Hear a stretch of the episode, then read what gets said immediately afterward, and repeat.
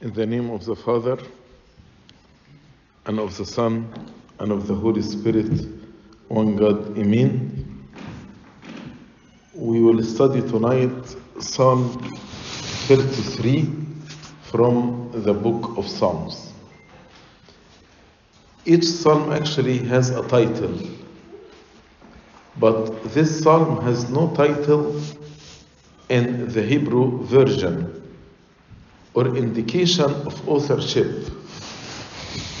However, in the Septuagint, which is a Greek translation of the Hebrew that was done almost 300 years before Christ, the introduction, sorry, the title of this son, a son of David. So the Septuagint assigned this psalm to David the prophet. There is no mention of time or place to help us to know when or where or the occasion of this psalm, why it was written. This psalm actually intended to be a hymn of praise to celebrate the power and the wisdom and the mercies of the Lord. It is used in the Old Testament in the liturgical prayer in the temple.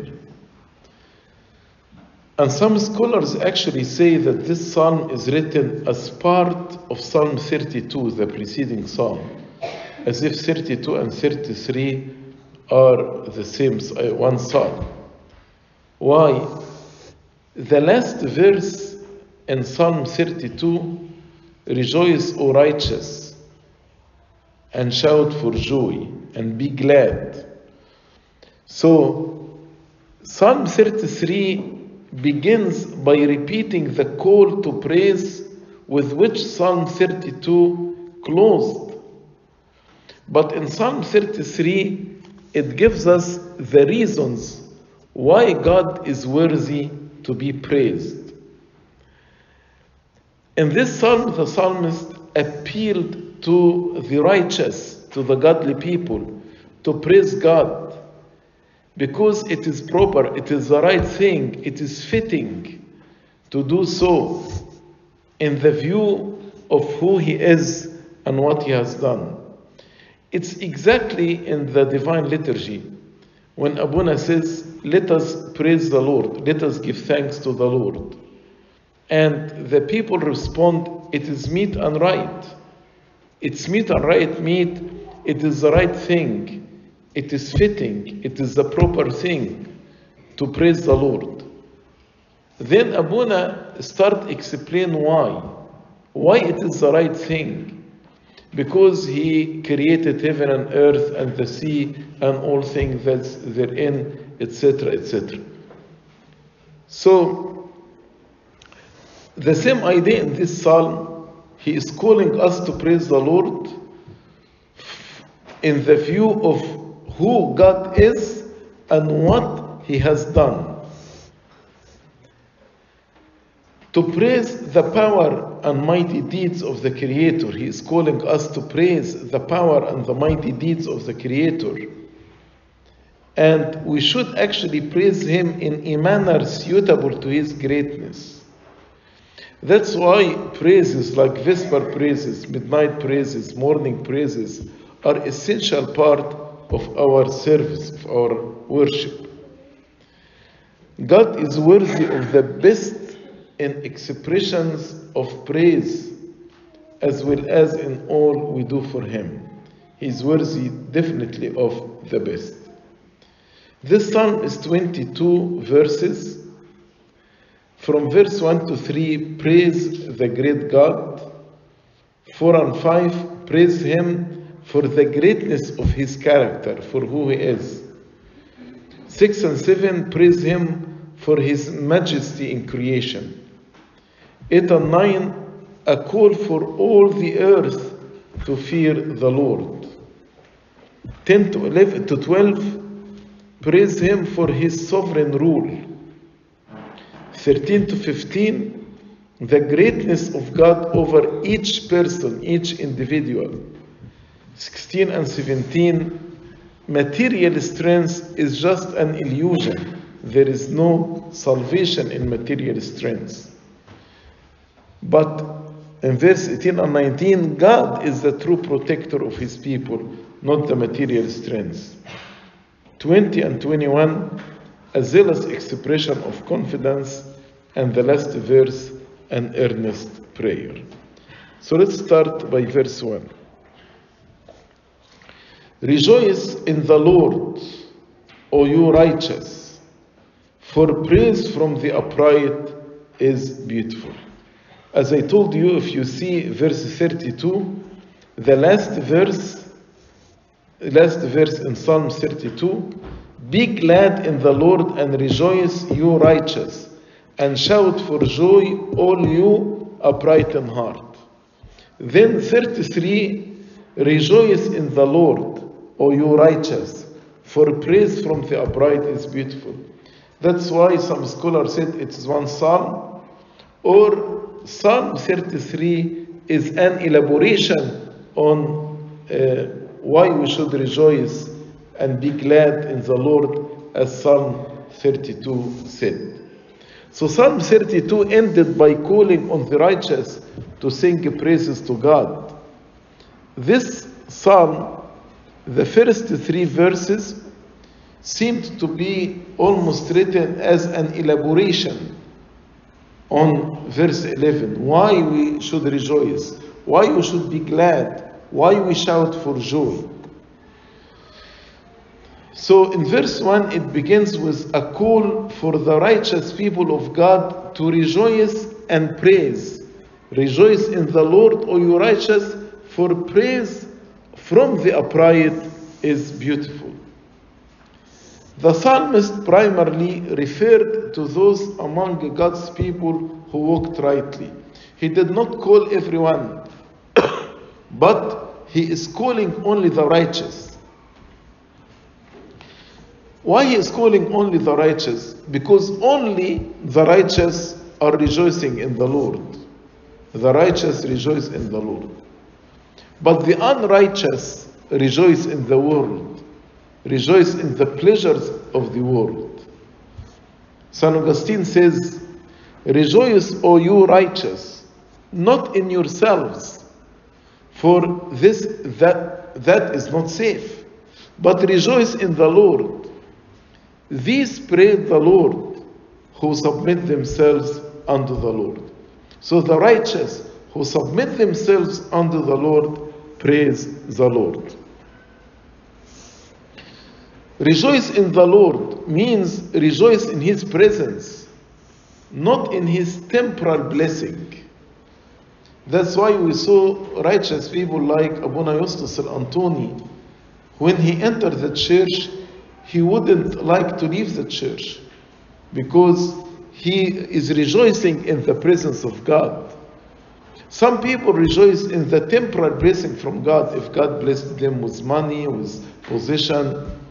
But the righteous rejoice in his presence, like Mary, who sat at the feet of the Lord, rejoicing in his presence.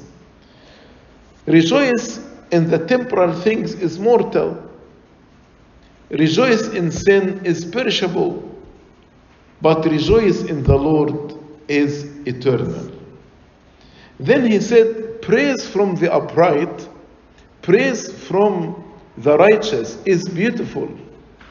Is beautiful means it is befitting, it is suitable, it is proper.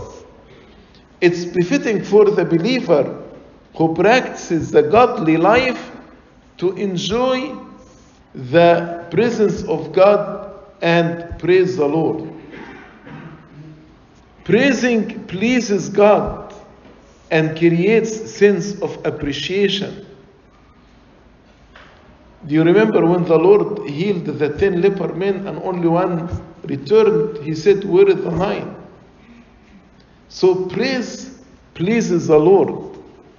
St. Ambrose observed that there is no greater defense against Satan than spiritual joy. When we rejoice in the Lord, Satan cannot attack us. When we rejoice in his presence, Satan cannot approach us. Then in verse 2, he said, Praise the Lord with the harp, make melody to him with an instrument of ten strings. The psalmist, psalmist mentioned this instrument, harp, an instrument with ten strings, because they were used commonly in the public worship of God in the tabernacle. So David exhorts God's people to praise him using musical instrument. However, in the New Testament, there are different opinions about using such musical instrument in worship. Some say the musical instrument belonged only to Old Testament and not to the New Testament. But if you study the early church father, almost all of them objected the use of musical instrument in the churches. And they said the most important instrument is the heart. For example, St. Augustine says, Praise the Lord, presenting unto him your bodies as a living sacrifice, as St. Paul said in Romans 12. Let your members be servants to the love of God. So show your love to God through your members. When I walk to help somebody, when I travel to visit a prisoner. So here, the organs of my body should be servants to the love of God and love of my neighbor, in which are kept both three and seven commandments. So he's saying the ten uh, strings, when he said uh, instrument of ten strings, the ten strings are the ten commandments. So when you keep the ten commandments, you are praising God with the instrument of ten strings. According to St. Didymus the blind, he said the harp in the harp tunes come from its lower extremity, represent the body which was created from earth. But the instrument of ten strings, the tunes come from its higher extremity, referring to the soul, soaring high up in heavenlies with the spirit of thanksgiving. So, as if St. Didymus said, the harp represents the body, instrument of ten strings represents the soul. So, when we worship the Lord and we praise Him, praise Him with my body when I lift up my hand in prayer, when I prostrate before the Lord. And also, I praise Him with my soul. Then in verse 3 he said, Sing to him a new song, play skillfully with a shout of joy. New song is repeated, is a repetitive theme in the book of Psalm, like in Psalm 96, Psalm 98, Psalm 149. And also, we read about it in the book of Revelation in heaven, in Revelation chapter 5 and chapter 14. New song. So, as if the psalmist is saying, godly people are to sing a new song because the mercies of the Lord they have received. We read in the Lamentation, chapter 3, that the mercies of the Lord are new every morning. Since the mer- mercies are new every morning, then our praise to the Lord should be new every morning, which means we ought to, to sing a song of praise to God on daily basis. So the new song, not a new lyrics, not a new music, but means every day we praise the Lord. It's a continuous song, a continual song. That's why for every day there is praises. When actually you go and visit a monastery, every day there is midnight praises. They wake up at 4 in the morning and they do midnight praises daily. It's a new song. And then he said, Play skillfully with a shout of joy. Play skillfully with the best of your skills because God deserves the best that we have. And with a shout of joy means from the depth of your heart. It is not that the Lord cannot hear us, but the nature for great joy is to express itself in its loudest manner. When a, a person hears good news, he is shouting with joy. So, shouting here because it is the natural expression of joy. Verse 4 Now he is saying why. Why we should praise the Lord. For the word of the Lord is right, and all his work is done in truth. So he is saying, Praise God for the greatness of his character. Greatness of his character. The first reason, the word of the Lord is right. Meaning what? Meaning the revealed will of God in the scripture is in harmony and agreement with the eternal rule of right. So, what is revealed in the Bible reflect exactly the eternal rule of right, which means the revealed word is true, is true, and because of this we praise the Lord. The word of the Lord is straight because of the faithfulness of all his promises. God is faithful. As we read in Psalm 111, all his precepts are sure, they stand fast forever and ever. Whatever God says is right and is true, and he does his work in truth, not with deceit. And all his work is done in truth, not in deceit.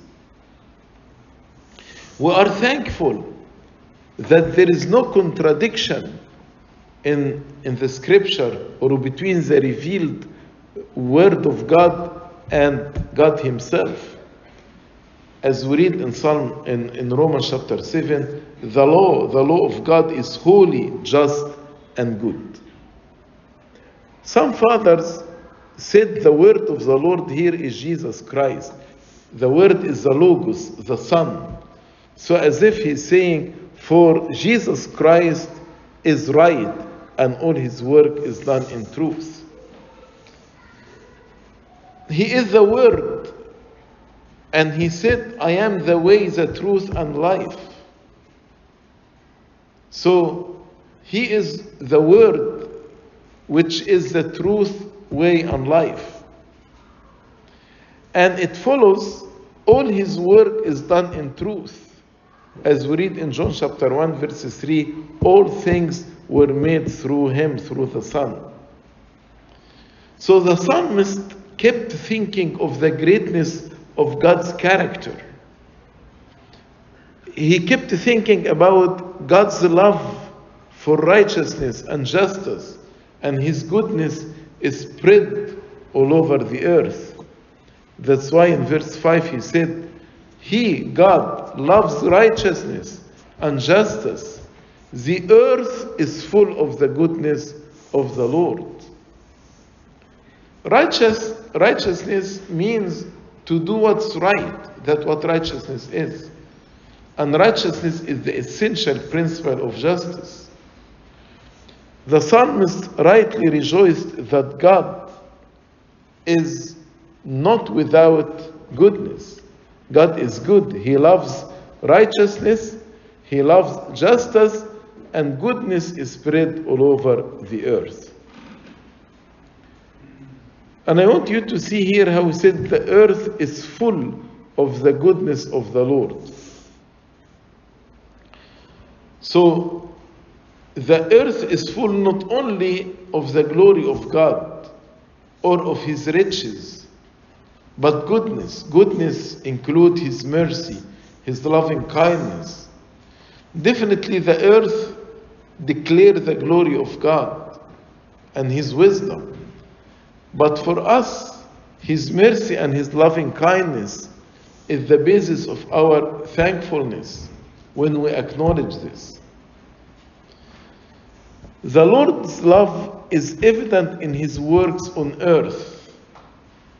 The overflowing kindness of God fills the earth.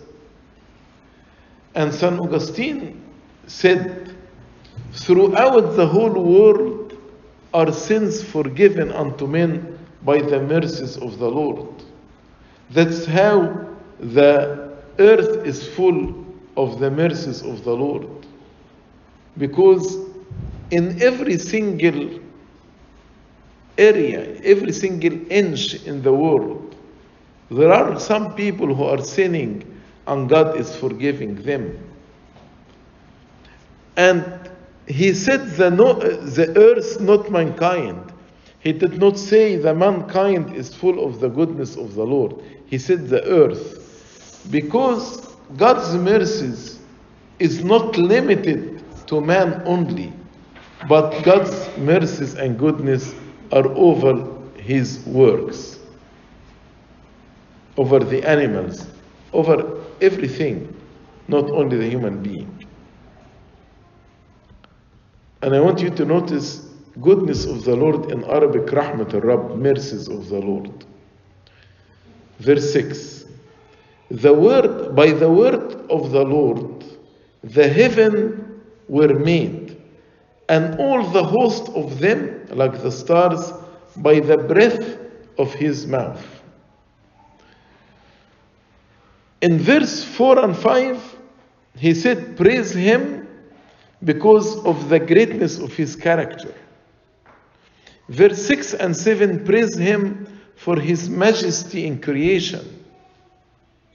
God, God is to be praised not only because of his character, not only because of his goodness, but also because of his greatness in creation.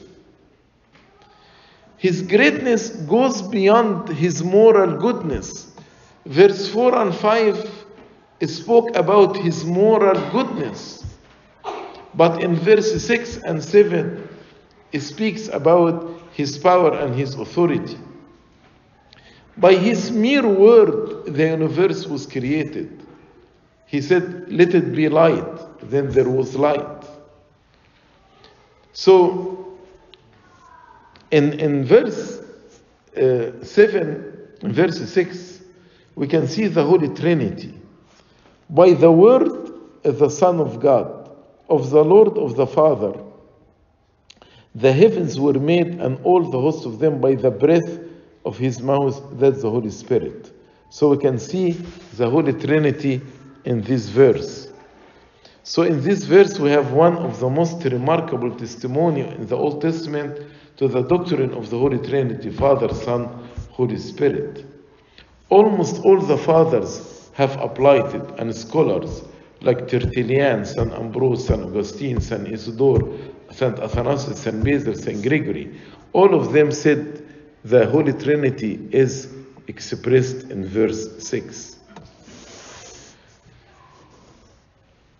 St. John said, All things were made by him.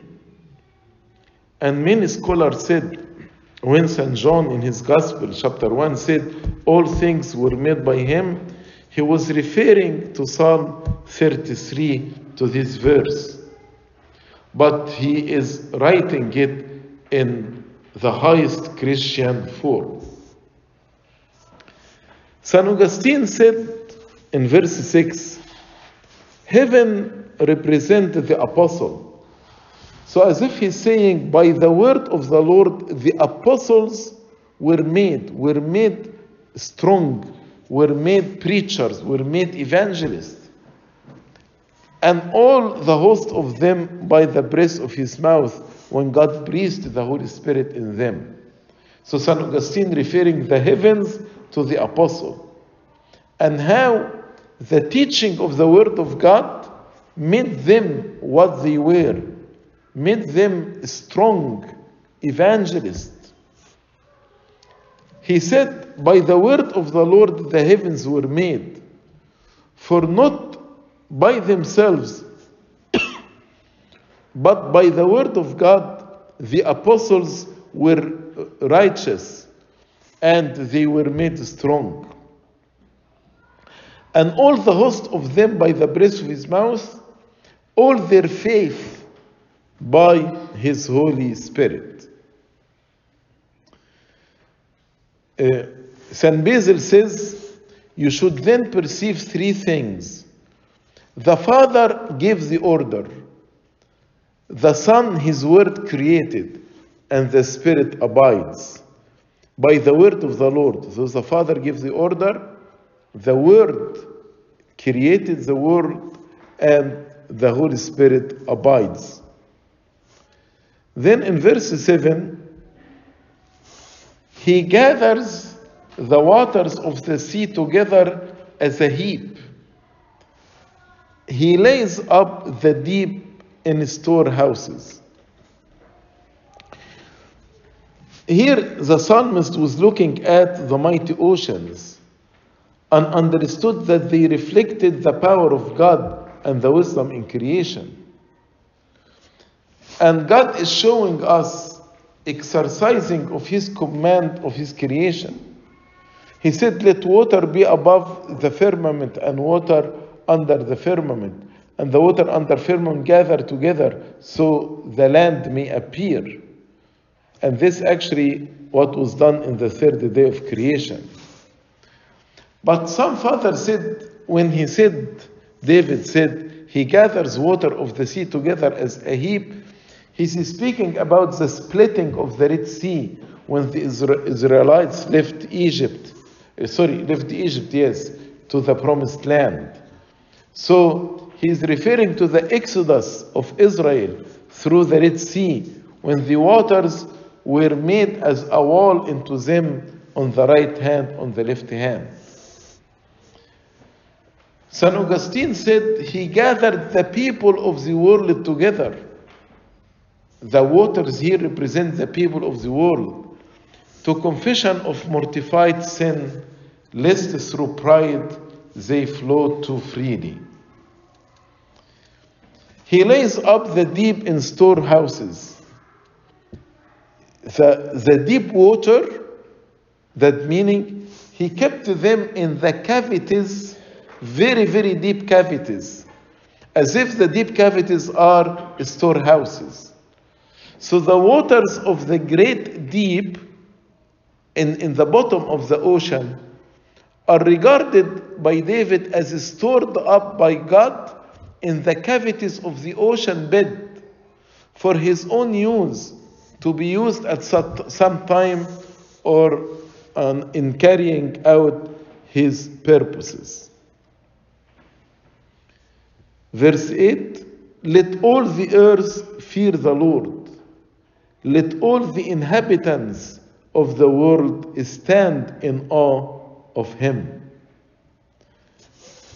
So, in verse 1, if you remember, he said, Rejoice in the Lord, you righteous. So the exhortation in verse 1 was addressed to whom? Only to the righteous, to, the, to praise the Lord.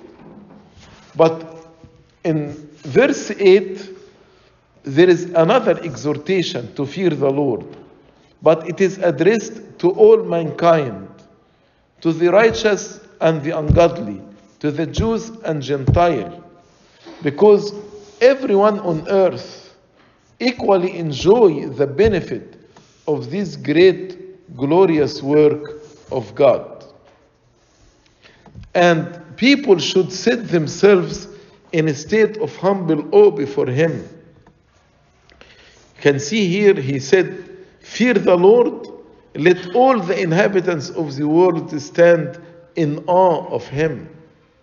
Unfortunately, now people who deny the existence of God, they don't apply this verse.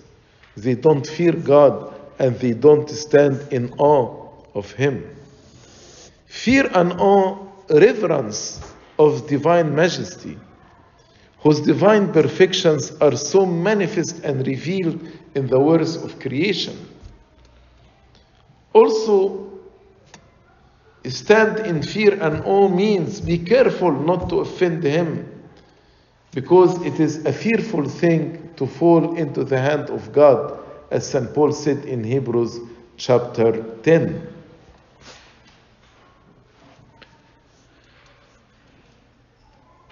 Verse 9 For he spoke and it was done, like in the creation. Let the light comes, light came. He commanded and it stood fast. God promised life and prosperity only to the faithful. But the ungodly should stand also in awe of Him because they are enjoying the creation.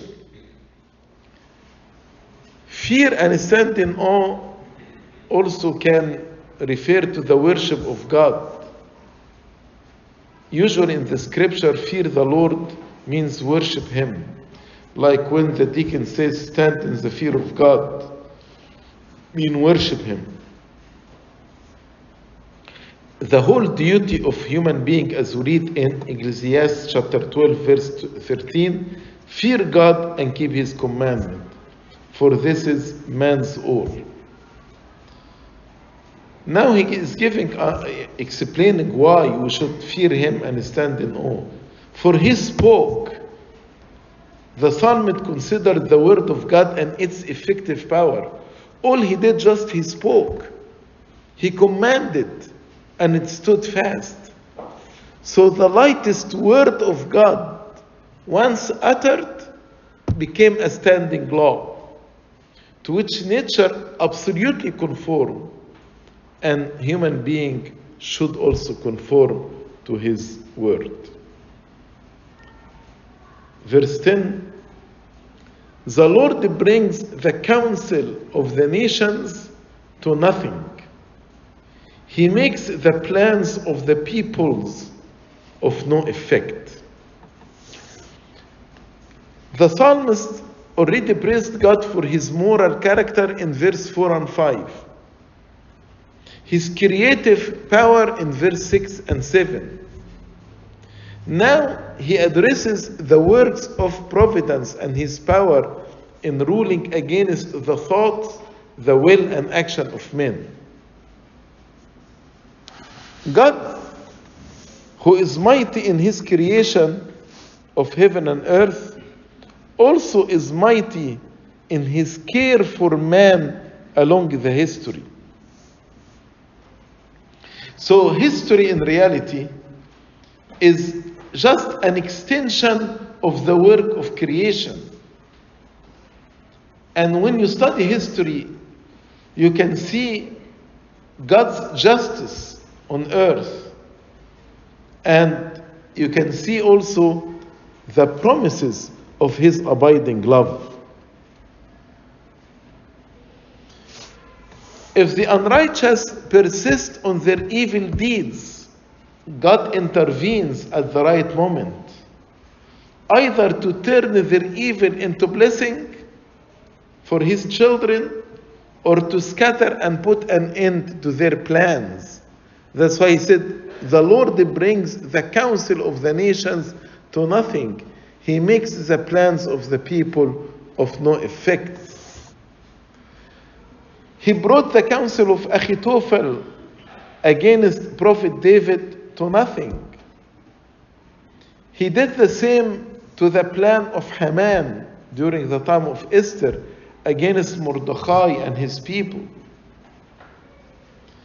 The wisdom of the wicked was always brought to nothing, whereas God's plan for salvation always prevailed and stood fast. God overthrew the council of nations, like the council of the scribes and Pharisees, and Annas and Caiaphas, Herod and Pontius Pilate, against the Lord Jesus Christ.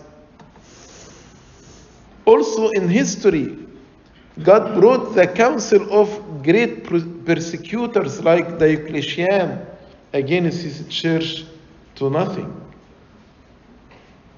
As St. Gregory says, often while some puffed up by human wisdom devise the most subtle counsels against the dispensation of God, they only carry out the Lord's will.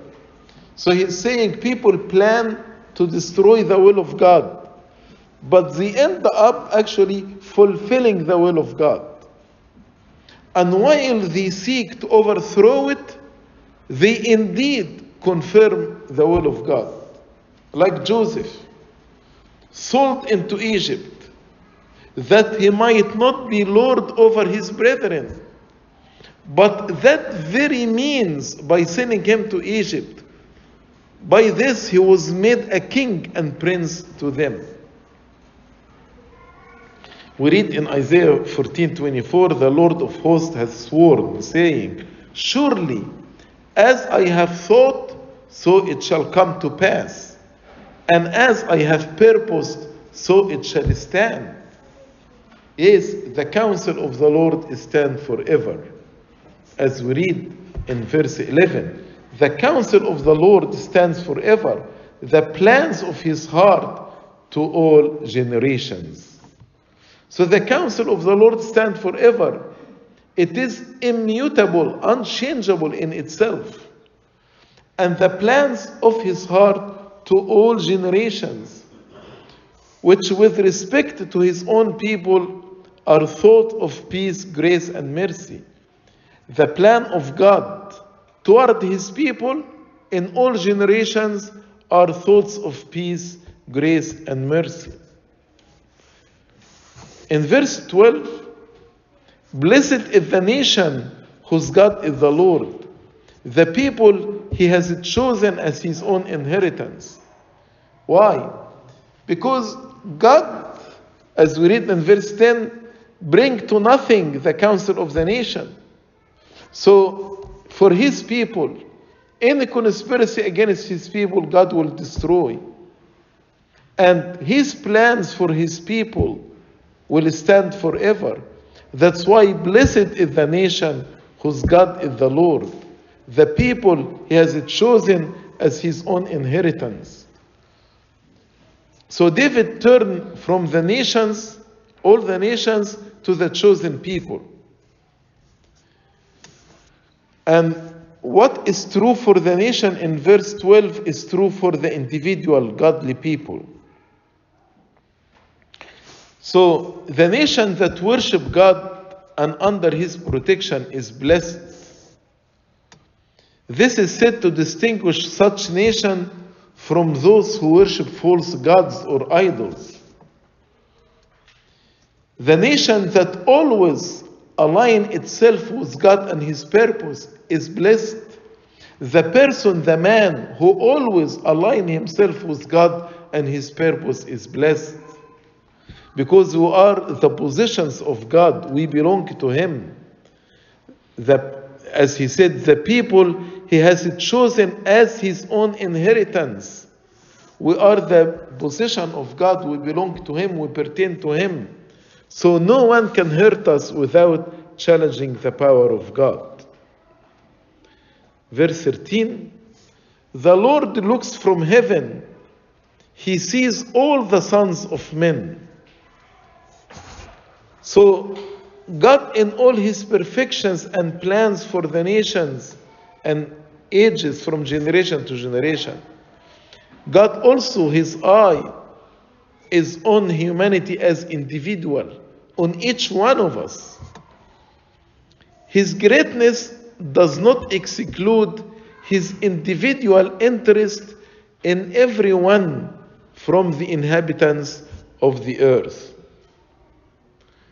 All those who worship him are under his protective eye. He watches over us to protect us, and we enjoy the watchful care and attention of God. The same meaning the Lord looks from heaven, he sees all the sons of men. Same meaning, verse 14. From the place of his dwelling, he looks on all the inhabitants of the earth. From heaven, he looks on us all. He fashions their heart individually. He considers all their works. Uh, so no one can escape the eye of God. Then in verse 15 he said, If God is the one who created us, then he knows our heart. He knows our heart. As God formed man originally, as we read in the book of Genesis, then he understands what's in my heart. So the idea here, when he said in verse 15, he fashions their hearts individually. The idea of using the word fashions in Arabic al-Musawwir, the fashions here means what? Means uh, not, not just he created, but means that he formed the heart of all people. And that's why he can see and he knows what is in the heart of every individual. Uh, because the maker of a human heart must understand what is in it. And the heart of man is what a man is. So God understands all that we do. God notices, notice even when we give a cold cup of water to a little child and he said, This will not be forgotten. No job, regardless of, of how small it is, goes unnoticed of God if it is done to his glory, and he will reward us for it. Then he spoke from verse 16 about the futility of material power. Verse 16 he said, No king is saved by the multitude of an army. So if you have a huge army, the army cannot save you. A mighty man is not delivered by great strength. So material strength is an illusion. The illusion and deception of material resources is contrasted here with the care of God for his people. The king is not saved by greatness of his army. Like Goliath, with his great strength, could not deliver himself out of the hand of this little youth, David. So the psalmist understood that human effort alone does not determine events. Saul, as a king with his army, were chasing David, but they could not kill him. So, God's work and plan in and beyond, and sometimes instead of human effort, to accomplish his purpose. And this is the lesson which God, at various times and in different manner, taught his people that no king is saved by the multitude of an army. A mighty man is not delivered by great strength. A horse is a vain hope for safety. Horse was considered at that time the best tool in war. Neither shall the horse deliver any by its great strength. So, as it is written in the second Maccabees, chapter 15 and verse 21, considering the arrival of the multitude and the various preparations of weapons and the fierceness of the, be- of the beasts, extending his hand to heaven, Judas the Maccabees, when he saw the arrival of the multitude, various preparation of weapons, and the fierceness of beasts, what did he do? He extended his hand to heaven, called upon the Lord, who works miracle, who gives the victory to those who are worthy, not according to the power of the weapons. Horses at that time is the most advanced military tools. And because there is a God in heaven who governs the affair and destiny of men, even the use of horses, the most effective resources, cannot in themselves determine the outcome. Then, who is the true protector? Not the weapons, not the horse, not the strength of human being. Then the true protector, as we read in verse 18, behold, the eye of the Lord is on those who fear him, on those who hope in his mercy. So the psalmist continue to think of God's hand in the world shaking events, like in the battles of the king, and his care for the individual. The eye of the Lord is, in a certain sense, upon all. He observes and is aware how every person acts. But his eyes rest upon the righteous to protect them. Carefully watch over the safety and prosperity of his faithful people. Whosoever therefore would have safety must expect it only from the watchful eyes and almighty hand of God.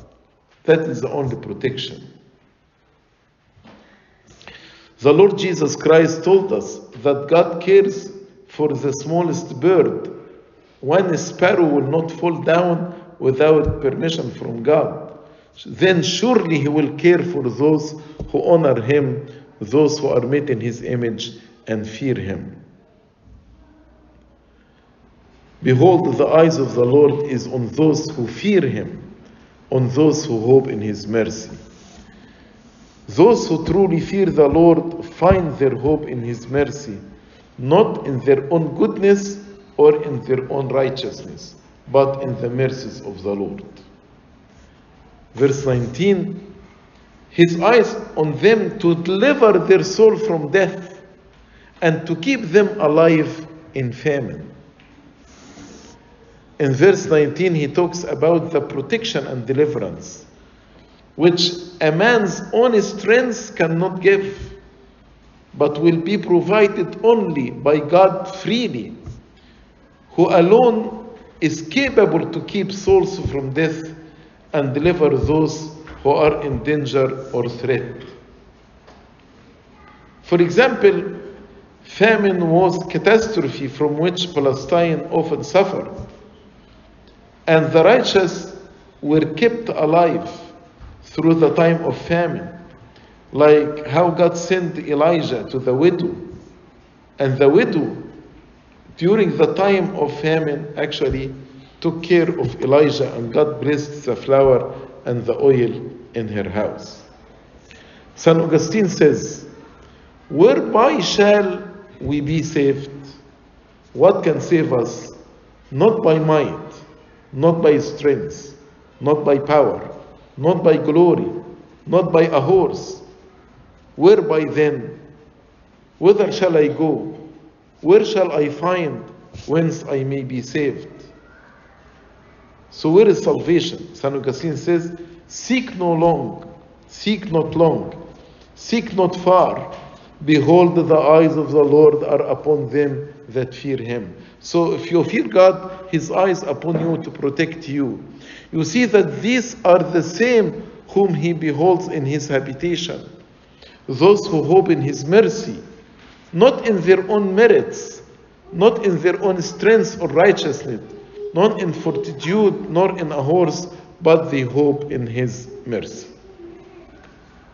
Verse 20 Our soul waits for the Lord. He is our help and our shield. So these are words of expression of confidence in the Lord. These are the words of the church expressing her expectation and faith, having praised God and considered God's greatness from many angles. Now it is appropriate to simply wait for the Lord, to wait for His protection and deliverance, for His guidance, for His word, looking to the Lord as our help and our shield. We trust in no one and nothing but God.